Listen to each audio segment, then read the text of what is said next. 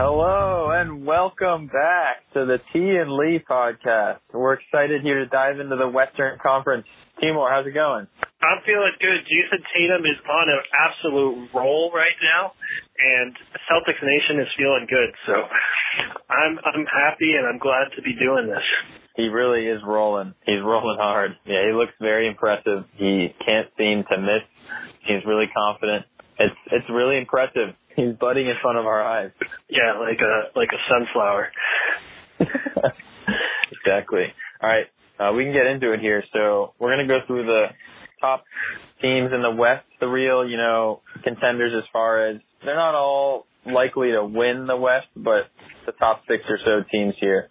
Uh, so Timor, we'll start with the LA Lakers. They've been front runners all year. LeBron and AD have really been, you know, healthy one and also working really hard and competing and battling every night. Something we weren't sure that we were going to get, and it looks like we've gotten it so far. So for the Lakers, right now they are offensively scoring 113.4 points per game, so that is third in the NBA defensively, they are only giving up only 106.1 points per game. It just shows, you know, where the league is at. A lot more scoring nowadays. But I, you know, kind of painted that picture because one is third, one is fourth. They're pretty well balanced, uh, whether it's from LeBron and AD on offense or defensively, their size. Uh, they're the leading team in block shots in the NBA.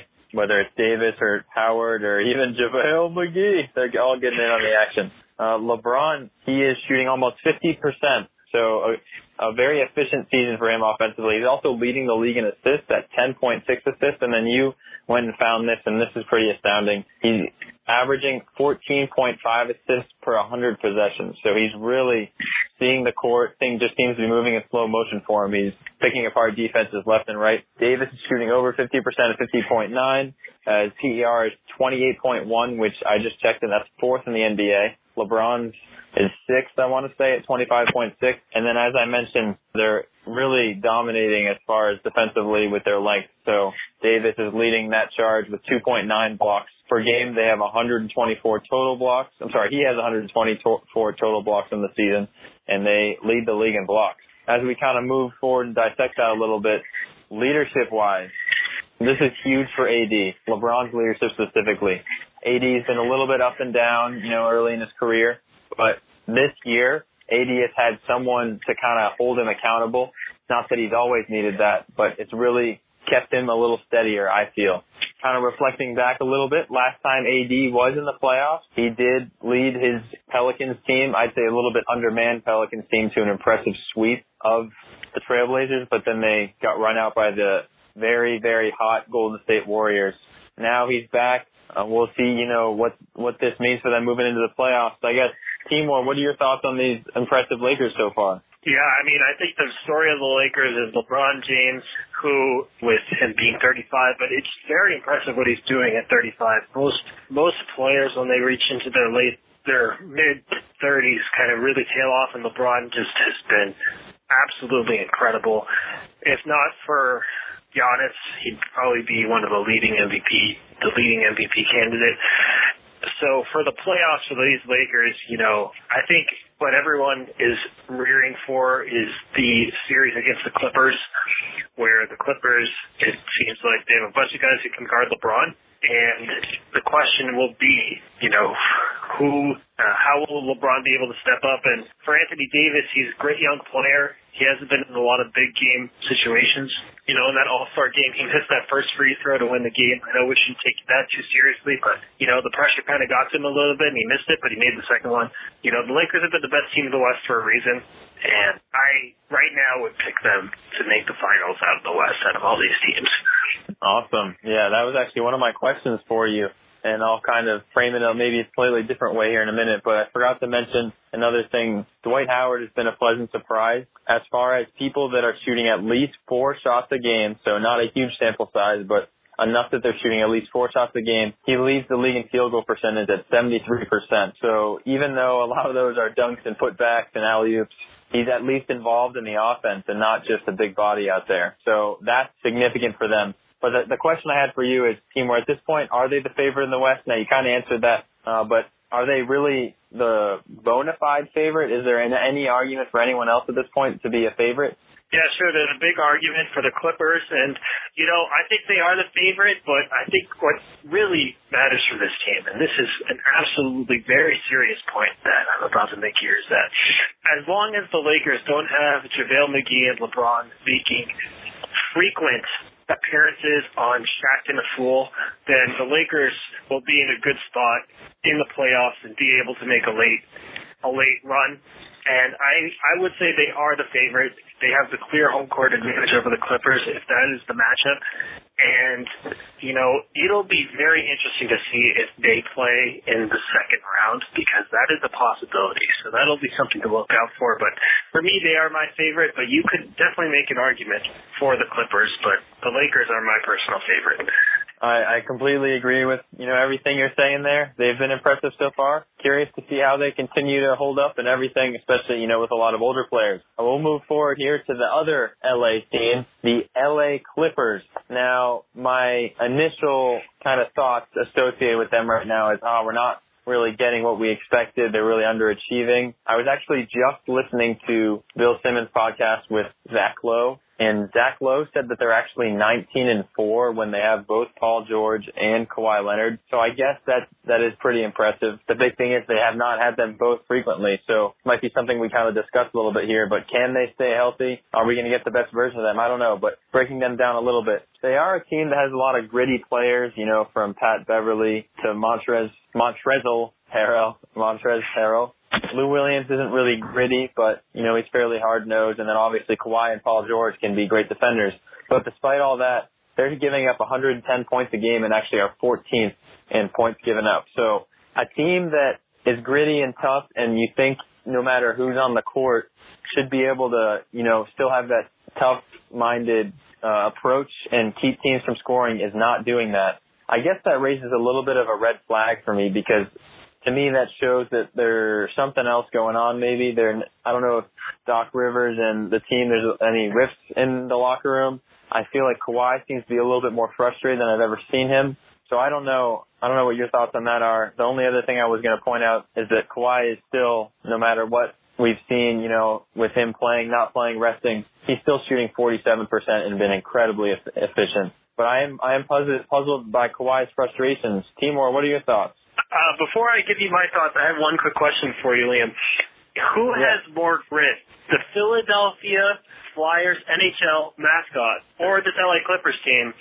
And I would definitely argue it is the Flyers mascot who is undoubtedly one of the, the greatest mascots in terms of shenanigans and just causing havoc.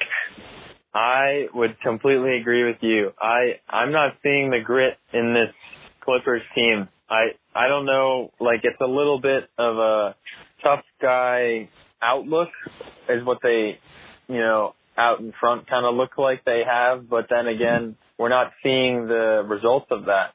Pat Beverley can, you know, talk as much smack as he wants, but they have a lot of work to do and they haven't done anything yet as far as they have no trophies to show for. They have really no deep playoff runs to show for as a franchise. So I'm going to have to go with the Flyers mascot. Yeah, that's a great choice. And I, I really want to go off of something you said there. And the, this Clippers team, all regular season, has kind of felt like they have just been entitled as a team that's almost won a dynasty. You know, they just haven't gone on this stretch where they look really, really impressive. And I think that's the part that makes us all hesitate. But on paper, they are probably theoretically the best team in the West. It's just we haven't seen it at all, so it's kind of hard to trust them with a lot of their players being ball stoppers with Marcus Morris and Lou Williams and you know, I I think this team has probably the highest ceiling of these teams, but we just haven't seen it in the regular season. And when it comes down to it, I, I couldn't I couldn't really trust them in the playoffs because I mean, they have Kawhi, who's probably the best playoff player, but he, you know, he's he's starting to get it going now. You know, he's starting to finally look like himself, but it just has been very up and down for them all season long. Absolutely. I mean, and no, I just looked in November, kind of going off of what you said as far as sustaining, you know, stretches of excellence. In November, they had one seven game win streak. Since then, they have not had a they've had one four game win streak and nothing else as far as they've had a couple three game and two game win streaks, but four is the longest streak of wins they put together.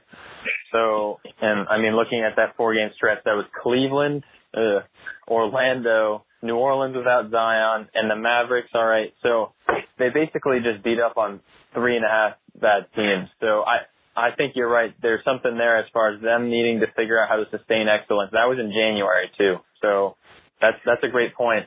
It's something you need to establish in the regular season before you can just replicate it. Timor, one question I have for you is can this team as currently constructed right now beat the Lakers in a four sorry, seven game series?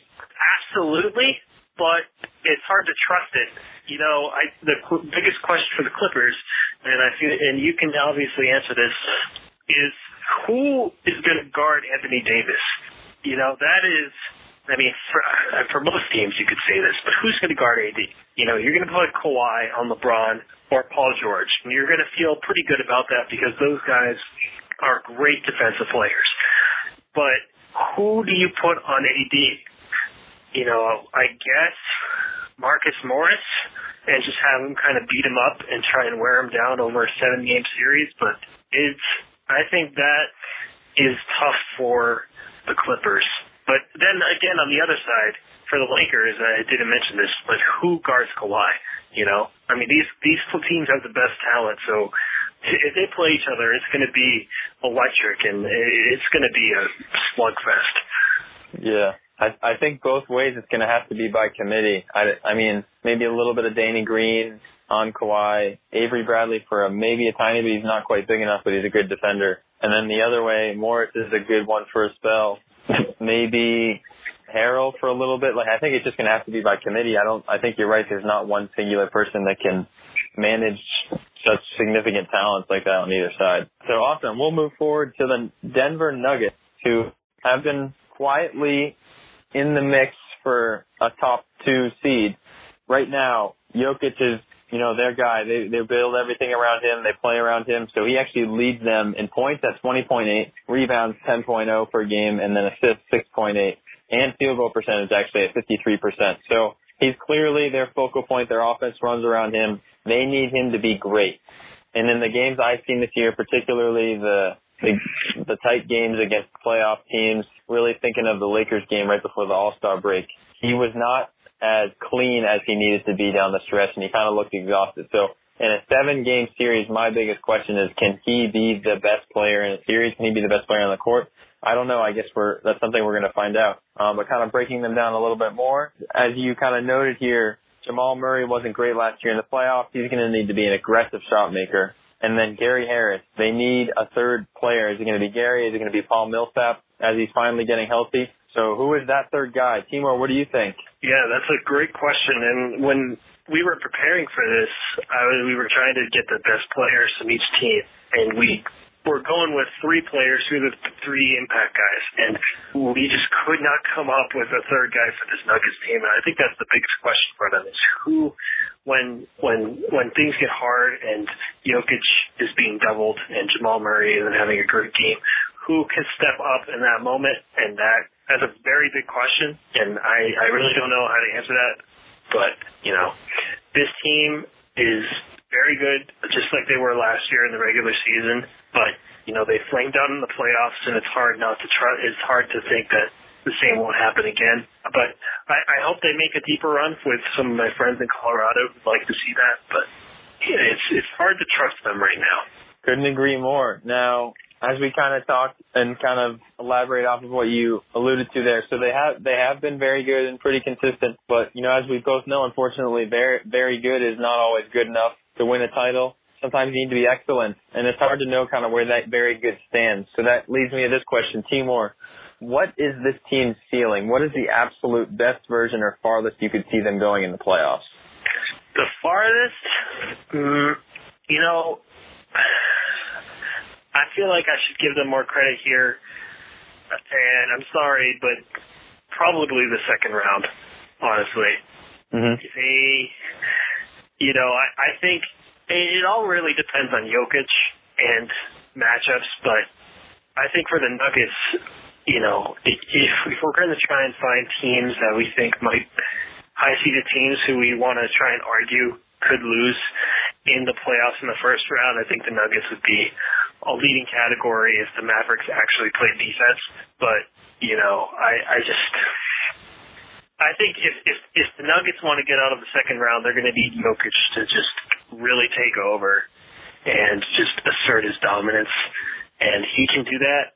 But I think that'll be tough. So yeah, I think they're a second round team. But if you know the two LA teams play in the second round, then yeah, they obviously can make it into the Western Conference Finals. But I would say second round is their the furthest they would go. Yeah, it's tough. I mean, looking at the standings now, and there's not really that many games left. I mean, it's between 20 and 30. Teams are at different points, but right now they're the two seed. They're game up on the uh, the Clippers, who are the three seed. Two games up on the Rockets. I guess if the Rockets kind of jumped into that third spot, that's probably their best pass at the conference finals. But I'm with you. If they're stuck with an LA team in the second round, I, there's no way. They just the talent discrepancy is too big. But uh, we'll move forward to another team from that uh, part of the country, the Utah Jazz. Now they've been a little bit up and down, especially with Mike Conley trying to get integrated into the lineup. They're still sorting through that, you know, that starting five. Obviously, Mitchell and Gobert have been cornerstone pieces, but who fills that out? Is it is it Royce O'Neale? Is it Mike Conley? Is it Joe Ingles? Who who is it? I don't. I, who else? I don't know. They're still sorting through that, and they've they've made a lot of changes. It's important that they kind of iron that out over these next few weeks. Uh, but looking into them a little deeper, I guess the biggest thing that stands out to me right now, they're a team that gets a lot of criticism for their offensive their offensive spacing and their offensive execution. Obviously, Donovan Mitchell is a very capable scorer, but when you're depending so heavily on him and your team's not making outside shots, it puts a lot of stress on him. And if Rudy Gobert cannot be playing in crunch time because teams are going small ball, then it will put even more stress on Donovan Mitchell. Um, but looking at the numbers here, right now they're giving up 111.1 points per game, which is 16th in the league. That stands out to me by far the most because they have the biggest defensive weapon in the entire world with Rudy Gobert, seven foot two. There is no reason they should be giving up 112 almost points per game with someone that effective that can alter that many shots. They should be a much better defensive team, and that needs to get sorted out in my mind more so than anything on the offensive side. Now, moving a little deeper, obviously they depend a lot on Donovan Mitchell. He's shooting about 46%, so pretty efficient. He's at a 31% usage rate, so again, they lean on him heavily. Then two things with Rudy Gobert I wanted to highlight. One, he has nine win shares, which is very, very high. It's more, than, it's basically more than double anyone else on this team. And it just shows how valuable he is and how much of a weapon he is with his size and frame. And when he's really, you know, in rhythm and in the flow and confident asserting himself, he's a game changer. He's also a little bit inconsistently, but at times been effective on the glass. He's averaging 14 and a half total rebounds a game. And then the last stat I really wanted to highlight was Mike Conley is at 12.7 PER. So as Timur mentioned in our last podcast, that's a bit below the league average. So that's a little bit alarming. Timur, what are your thoughts on this U2, U2 this Utah Jazz team? The Jazz were a team coming into the season that looking at their pieces were like, man, this team should be able to make a deep run into the playoffs. And unfortunately for the Jazz, things just haven't gone their way. And I think a lot of that, I don't want to put it all on Mike Conley, but he really has not been playing well, and there's been a big gap in his efficiency from the Grizzlies, and he just hasn't been the player that the Jazz traded for.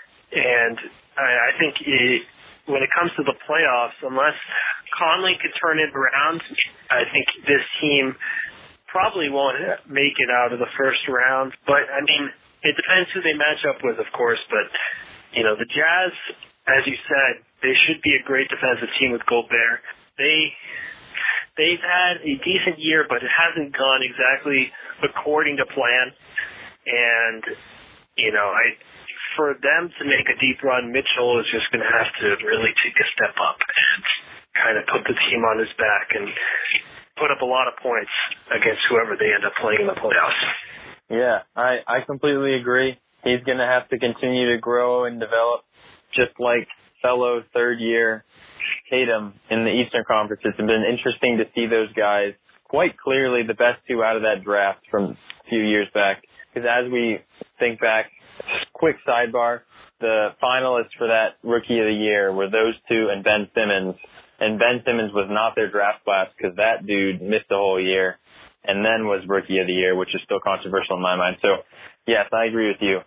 Donovan Mitchell's going to have to continue to develop, and I think he's capable of it. But a couple of numbers that I kind of accidentally glossed over. So, as I mentioned with the lineups, the lineup of Bogdanovich, Mitchell, Gobert, Royce O'Neale, and Joe Ingles actually has the highest plus minus of any single five group of five in the NBA of any combination, plus 75 even more than any Bucks lineup, which is pretty mind-boggling with how dominant they've been.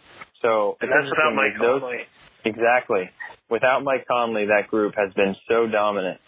So that's why I'm, I'm curious how they will handle the the lineup situation because Conley clearly has the pedigree to be in that group, but it just doesn't seem to have really clicked yet. Additionally, as I mentioned with Gobert, he is a weapon defensively, but he can also be a weapon offensively. They actually lead the league in screen assists with 12.5 a game. Big reason is because of that Rudy Gobert pick and roll. Can it be effective in crunch time? So this kind of leads me to my final question here for you, Timur. Can the Jazz play Rudy Gobert effectively in playoff crunch time? That's a great question, and playoff basketball has seemed to be very different from the regular season. And Gobert is incredibly important for them on defense, and obviously they need him out there as the defensive anchor for the team. But when it comes to the offensive side of the game, I think it's going to be tough for them to use him effectively. You know, it, it just things just get more physical, and it just seems in some of these playoff games that these big men just can't really get out there on the court. They just don't really seem like you can play them. So I, I think I would hope for the Jazz that Gobert could get, you know, some great offensive efficiency in the playoffs, but you know, without that, they're really going to have to rely on Donovan Mitchell, and I think that'd be too big of an ask. So I could see a roadmap for it, but you know, I'm gonna right now say I, I don't think so. But I, I would hope he does well. I obviously don't want don't want anyone to play poorly. But uh, uh, short answer, I don't think so at the moment. Yeah, especially if they play the Rockets in the first round, which right now the Jazz actually dropped into the sixth spot. Uh, the Rockets are the fourth. But uh, that's an interesting, you know, potential matchup to look out for. We'll move forward to those very Houston Rockets, who have been on a little bit of a tear recently after that some would say shocking trade of their starting center Clint Capela. but the Rockets are a bit of a statistical. I, I don't even know what to call them. They're just something. They're they're they're something we've never seen before with their approach. They make your right eyes now, bleed. Yeah, yeah, that's one way. The the Red Rockets make a lot of things bleed. They're averaging 119 points a game, which is second in the league. 118.6 to be exact. Their opponents are scoring 114.2, which is 22nd. So clearly they're a score a lot, give up a lot team, and that reflects their offensive and defensive ratings as well. You know what you're getting with the Rockets as far as the type of game. Just a lot of ISO, early shots, not much ball movement. Yeah, a lot of bloody eyes. James Harden, he has been pretty unbelievable still. So he his PER is 29.4. That's second in the league behind Giannis. His win shares are an astonish, an astonishing point of 10.9 win shares. Usage rate very high, 36.6. And he's shooting, he's making a lot of threes, but he, he's shooting a lot. He's shooting 16, he has 16 attempts for 100 possessions, and he's shooting at a 30, basically a 36% clip. Uh, so he's shooting a lot, but making a lot high volume. And then one thing that you noted here that I think is significant is the emergence of Russell Westbrook getting back into form. Plus minus in February is actually 8.6, which is 6.4 points higher than it was in January. Timur, what what have you thought of this new approach here with the I almost called them the Mavericks. They're not the Mavericks, with the Rockets. It's very interesting. I mean, everyone kind of crushes them, but they get their decisions get results no matter how painful it is to watch those results.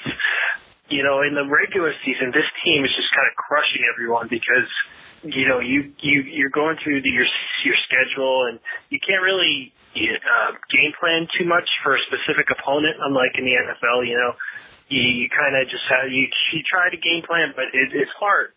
You know, in these games, you don't have as much time as in the NFL, so they can really surprise teams. You know, the big thing for the Rockets is the emergence of Russell Westbrook, as you said. He's been great since they've gotten they traded Capela. he's pretty much been playing their like physical center, even though that doesn't make a lot of sense. And you know, it's the Rockets. The big question is, will this work in the playoffs?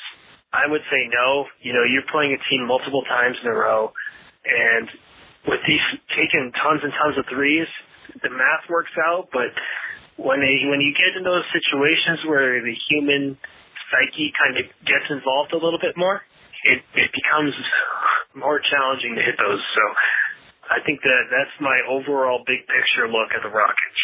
Yeah, Red Rockets. yeah, it's it's no secret what they want to do with 50 per 52 percent of their shots are three pointers.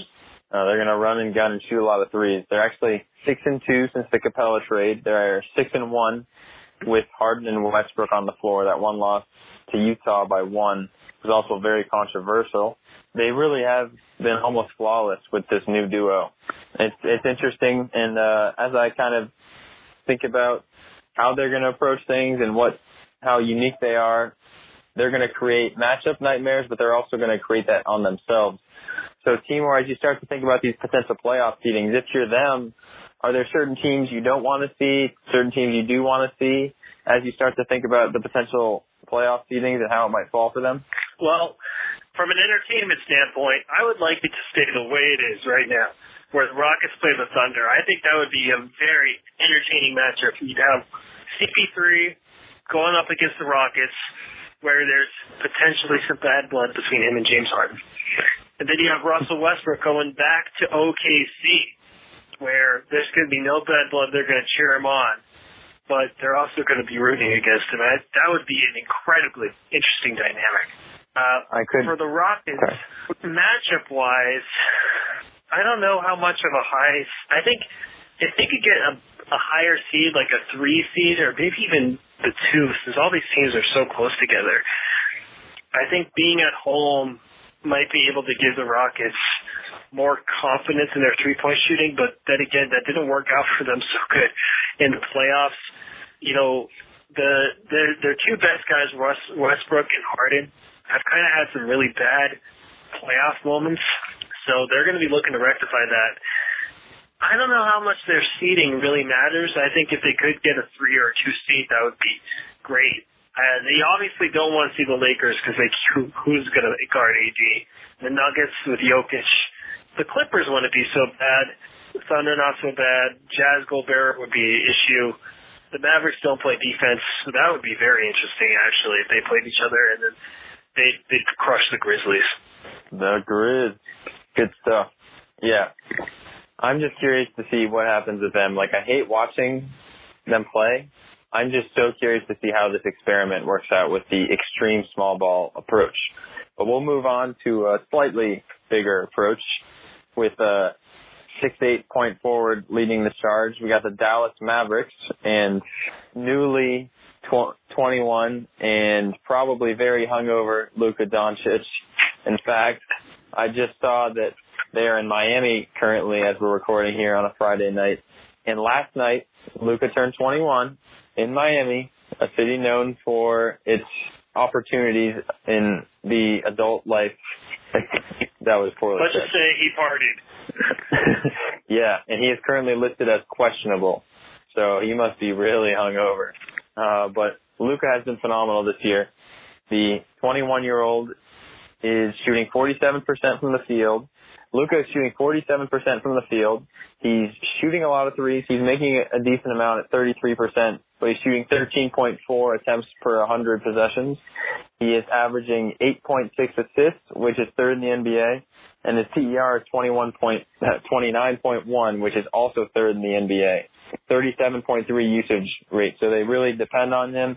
He does a lot in as far as facilitating the offense from kind of a point forward spot.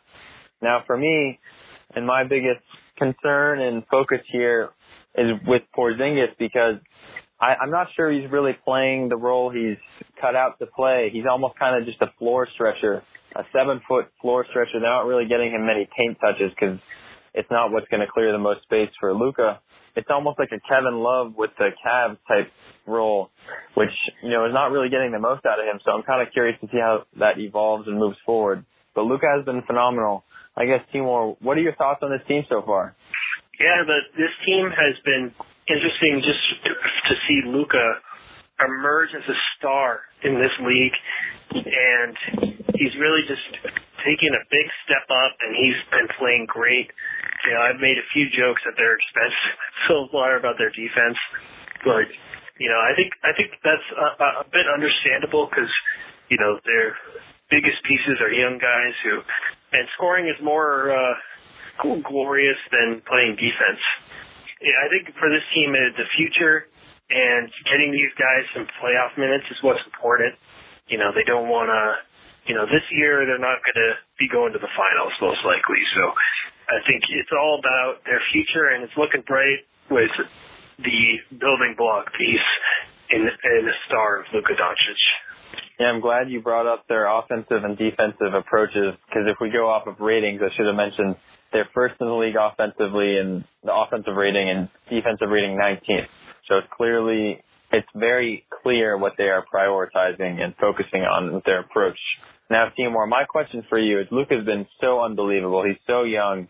Who in the league, if you were going to do a, a fantasy draft just to create a team for this year's title, who in the league would you rather have than him? I mean, probably Giannis, probably LeBron, but are there other people? Is there anyone else? I don't even know. Where I guess who would you rather have than him? It's a pretty short list. I think it would go something along the lines of Kawhi, LeBron, Giannis, Taco Fall, and shortly followed by Jayson Tatum. No, just kidding. Um, uh, it, it would it would go. It would definitely. I I, I think you you could take Luka, Luca fourth. He's just been absolutely incredible, and you know, but to be honest, he, he in the playoffs, you know, he like things just change. And he's going to be in the bright light, and he's going to be playing against some of the best players in the world you know, with the, the way things stand now, I could see a world in which they upset the Nuggets. That's highly unlikely. But if they got to the second round, like if you're building a team with Luka as your main piece, you know, getting to the second round would be a a big accomplishment because once you get there, you know, you're going to probably be playing, you know, the Lakers, the Clippers, and those teams are just so much. You would just you you would be able to get Luka to see like how seriously those guys take it, and I think that would be huge. So to answer your questions, I would to I would have him fourth in my building blocks for a playoff team. Where would you have? Yeah, it's pretty remarkable. I'd I'd probably have him fourth. I think there's probably an argument for AD. I I, I don't know who else. Like I think the only other argument Joel? is AD. Yeah, I, I don't know. It, and the other hard, th- the other fa- hard factor for that question, of course, it's the question I posed, and I'm going to poke a hole in my own question. But as you said, he hasn't been in the playoffs yet, and it's a completely different animal. I think it would be. I think I would take him fifth. I think it would throw AD ahead of him. Yeah, I think that's where I would take him. But um, he's been impressive, and I'm, I'm really curious to see how they fare in this first playoff run for him. I'm, I'm really excited to see his first playoff game. We'll move forward here to the Oklahoma City Thunder the last game we're going to preview. So they are definitely the biggest surprise of this group. They are surprisingly only scoring 111 points per game, which is actually 17th in the league. They're kind of just gritting these games out, whether it's SGA or Chris Paul, who's really playing at an all NBA level. Collectively, they're shooting between them about 47% from the field. So two guards that have not always been score first are this year, and it's really propelling them. And they have some other young pieces as well. They've really just built around the two guards though. So Timur, what have what has stood out the most for you with this young Thunder team? I think the biggest surprise has been Chris Paul just being at playing at an all star level and playing just incredibly well. You know, last year coming out of the playoffs, everyone was kind of crushing CP3 for not playing so well, and the Thunder, uh, Houston Rockets decided to trade Westbrook for him, and I'm just it's it's been great seeing CP3 play and you know give some leadership to Shai Gilgeous-Alexander, who is the building piece for the Thunder. And besides those two guys, it's, it's crazy how well this team has played. You know, they don't have you know those wings players that you'd like to see that you feel confident with. You know, they this is just a team that really plays well together with those two great point guards, and you know, it's just they've been very surprising at how well they've done.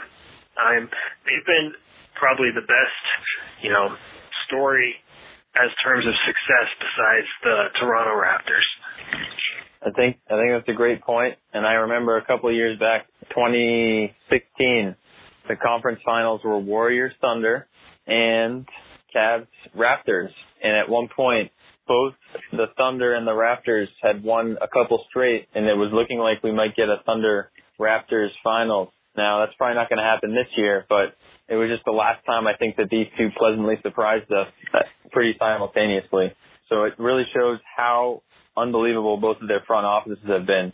That just a few years later, after the departure of significant players, they're quickly retooling in different in different ways. Really shows strong front offices, and that these teams will probably be around in some capacity for a long time as far as their relevance.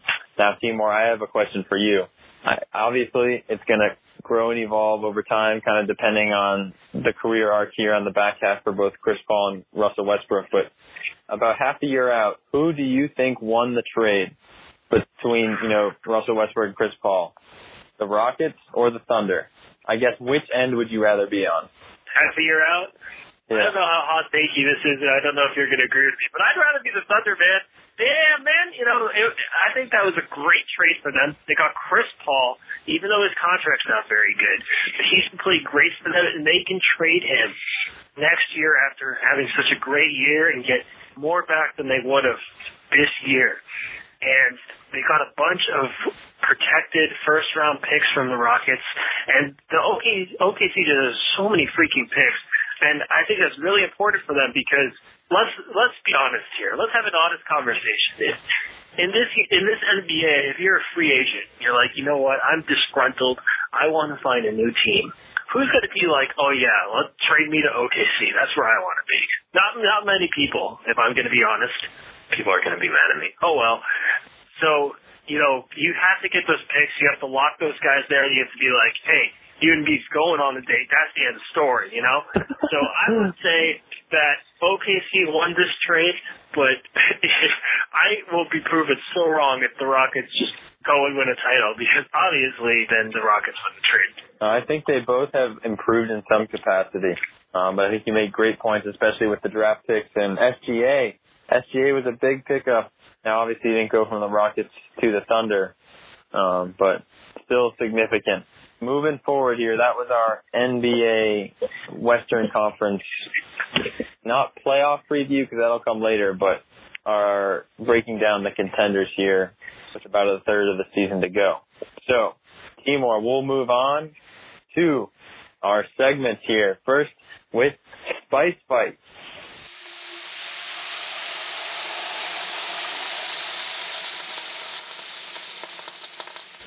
This week's edition is with VAR, Video Assistant Referee, the first video review technology in soccer or football, depending on what you call it. So here, first, Timur, what is your bell pepper take regarding VAR? Now, VAR, as with all instant replays, is a controversial idea, but you know I think it's great for offside reviews if it's used correctly. Now I have to put that conditional on there because this is my bell pepper. I'm not going to say it works all the time, but when players are moving as fast as they are, and you can go back and say, "Hey, that guy was 10 feet off sides. That goal shouldn't have counted." I think that's great. It'll let the referees not blow play dead when they're not sure, and they can go back. So I think it's a good system, especially for offsides. It can be frustrating though when a guy's left toenail is over the line and they say he's offsides, but you know that's something to quibble with later.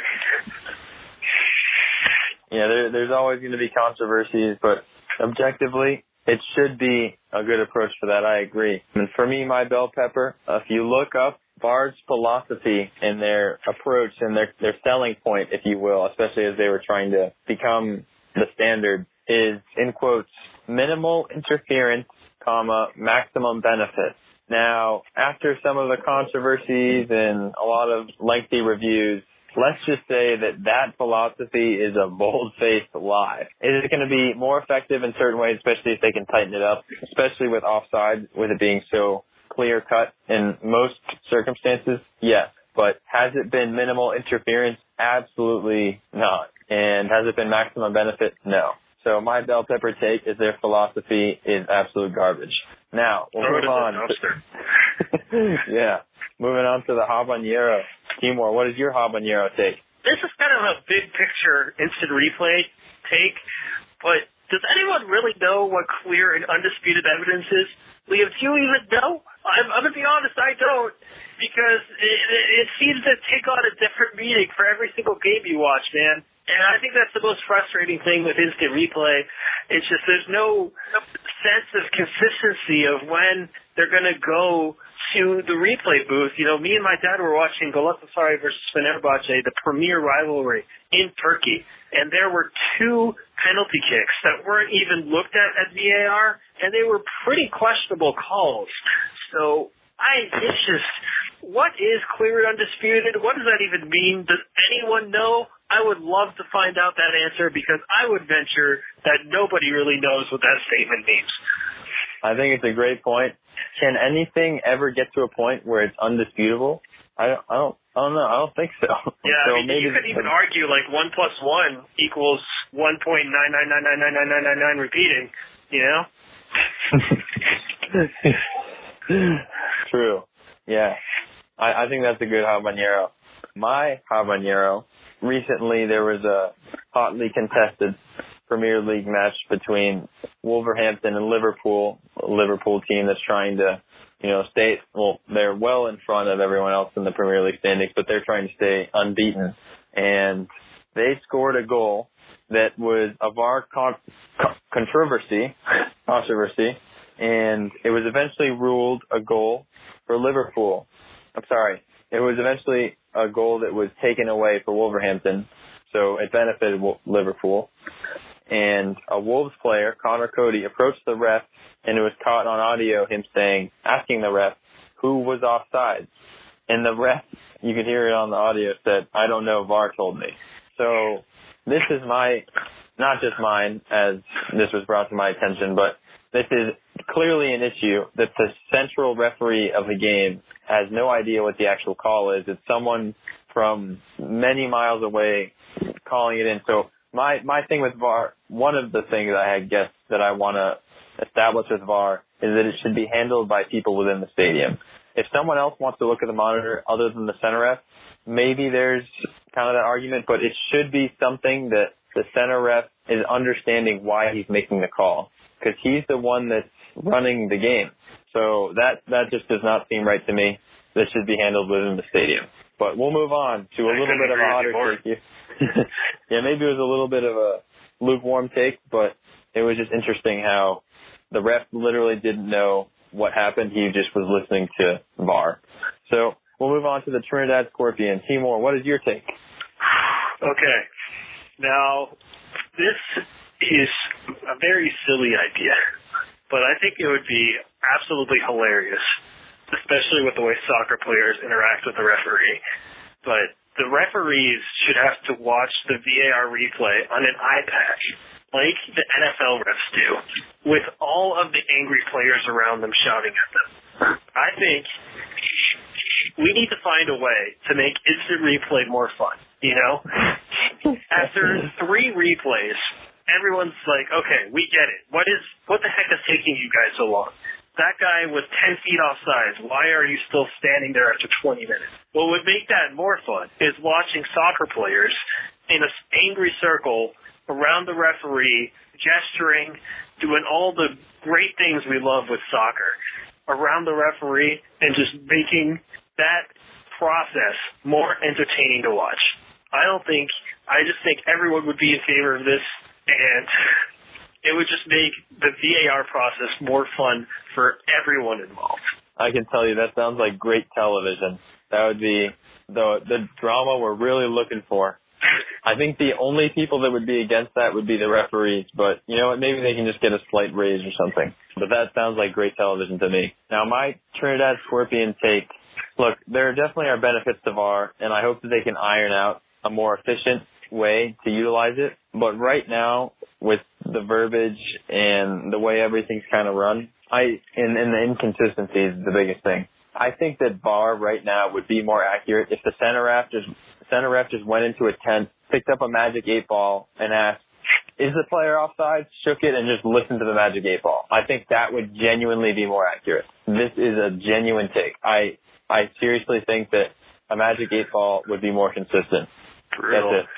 Maybe we should combine it. Maybe I think we should just combine our ideas together, where the ref brings out the eight ball, the fourth official brings out the eight ball to midfield, and all the players gather around it, and the ref asks, "Was that a foul?" And they all wait to see the answer. Now, now, Liam, if if the magic eight ball doesn't ask yes or answer yes or no, does he ask the question again until he gets that binary answer? Ooh. I guess I guess you have to. Or do you or just, do you do like a drop ball if it's like ask again later, you know? we gotta, we gotta unwrap Yeah, it's like a jump ball in basketball. Yeah. or like a possession arrow. They yeah. just take turns. Well that's our spice spice about VAR, the very controversial current video review technology in soccer. I can guarantee you they're gonna reevaluate the current way it is utilized. I think it can be a, a tool that is used more for value than not. I just think they need to work through a few things. And again, it is the first implementations here. Still, they're still figuring out the best way to utilize it, and it's still early. So I'm not. I don't mean to say it will never work because I doubt that, but definitely some valid takes that we have and some spicy ones. And I hope that we get to see angry players yelling at a ref watching a screen. but we'll move forward to beer of the week. Timur, what's your beer of the week? So my beer of the week. Now I I, I kind of went off the rails last week, so I'm gonna rein myself in. I'm gonna go with the breakfast stout from Founders, 8.3 percentage, and it has 60 bitterness rating, which is a lot more than the negative bitterness rating I gave Natty Light. So this is a double chocolate coffee oatmeal stout. Now that is a absolute mouthful. You got a lot of flavors in this one, and you know, for me, I'm not usually a person who likes a lot of sugar with their beer. You know, it kind of just takes away from the taste. I want to taste the hops. I want to taste. I really, I, I don't want to taste sugar, man. It's just that's kind of a a no go zone for me. But with this, it's a stout, so that kind of gets tossed out the window and I didn't really taste all those different flavors when I had it, but I'm sure those with a finer taste bud would be able to find those flavors. You know, with the coffee, I have a very low tolerance to coffee. I get super hyper, so bouncing around a lot, but you know, it's all good. So I would give this a four out of five. You know, I'm very biased towards stouts. It's hard for me to not like them. But, you know, this is a, a good one, and I would recommend it. So it was started in Grand Rapids, Michigan in 1997. In 2000, Founders was on the verge of bankruptcy, but they were able to climb out, and they're still around today. They have tap rooms in Detroit and in Michigan. So if you're around those areas, feel free to check them out. For some reason, I thought this was an Irish company until I I uh, started uh, researching them and found out they were from Michigan. Maybe it's just because of the the stout, but you know that's that's what I got, and I like I like the breakfast stout a lot. It's a very high quality beer, and this is maybe a little bit dark, but I guess that beer was too, and mine will be as well. Uh, but it's pretty rare to see something, you know, in the Detroit area climbing out of a dark spot. So, uh, good job on them. Ford, Ford, Ford couldn't do it. yeah, yeah. Founders did what Ford couldn't do. Climbed out of just complete, utter disaster. But I'll stay in the in the Great Lakes region here with mine, and I will stay in the with with the dark beer within the the Great Lakes region. So for me, my beer of the week is the Blackout Stout. Oh, it is from Great Lakes Brewing. It is 9.9% alcohol. So wow, you better look out. 50 IBUs. So the Blackout Stout is a Russian Imperial Stout. Yes, it hits hard. Is, is it hitting like some of the molecules in Pripyat? Probably not. Not quite that hard, but those invisible molecules there. yeah, those will make you black out too if you have too much. But um, this is a different type of Russian Imperial Stout. The name really tells the story here. At least that's what I thought. You know, you think heavy alcohol, high alcohol percentage. But actually, this was named for something else. In 2003, there was the infamous North, Amount, North American blackout where 55 million people were left without power. And that's what this beer is named after. Just kind of a, an interesting nugget. I also have never seen IBU to ABV ratio. Usually the IBUs are a lot higher than the percentage. Obviously it's higher here, but 50 IBUs to basically 10%. Basically it it's low on the bitterness scale for how high of a percentage it is. That's my biggest take. As far as the flavor goes, it's incredibly boozy, but so tasty. Very dark, very dark, malty and rich. It's like this black malt where that meets a little bit of roastiness. Honestly, it's one of my favorite be- beers and one of my favorite dark beers. My senior year of college, it was really one of my go-tos. Now a little bit more about Great Lakes. So Great Lakes Brewing started in 1988 in Cleveland, Ohio. It was founded by two brothers, Patrick and Daniel Conway. Great Lakes Brewing was the first brew pub and first microbrewery in Ohio. It literally helped rejuvenate the economy in Cleveland, particularly on the west side of Cleveland. Another little nugget that I hold especially close to home because of my Cleveland roots and my rooting interest with the Cleveland Cavaliers. They made the Wit is Over, a beer commemorating the Cleveland Cavaliers 2016 NBA title that ended the city's 50 year, 52 year title drought. I give the Blackout Stout a 4.5 out of 5. It is a must try, especially if you like dark beer. Wow, so that's our that beer of the week. Yeah. And I forgot to mention this as well. Their tap room, the only one right now, and I don't think they're going to change this. They're just going to continue to expand it, is in Cleveland, Ohio, and one that I sadly have somehow not been to yet. So that's obviously right near the top of my list, probably for the summer. But that's our beer of the week segment. So we'll move forward here. Uh, that's all we had planned, Timur and I. Moving forward, a couple things to look out for on the docket. Not sure if we're going to discuss them in detail or how we'll approach them, but just a couple things around the world of sports and entertainment. First thing I wanted to mention. So I have never watched The Bachelor until this year, and I've always been kind of against it in a way not against it, but it's just not really been my cup of tea. Bachelor, Bachelorette, Bachelor in Paradise, whatever. And then my roommates and some of my friends from college decided, you know, Mondays we're gonna sit down and watch it. It'll be a little bit of a way to reconnect and hang out. And initially I, I really didn't like it. It was just a little bit too cringy for me. And then all of a sudden I find myself hooked.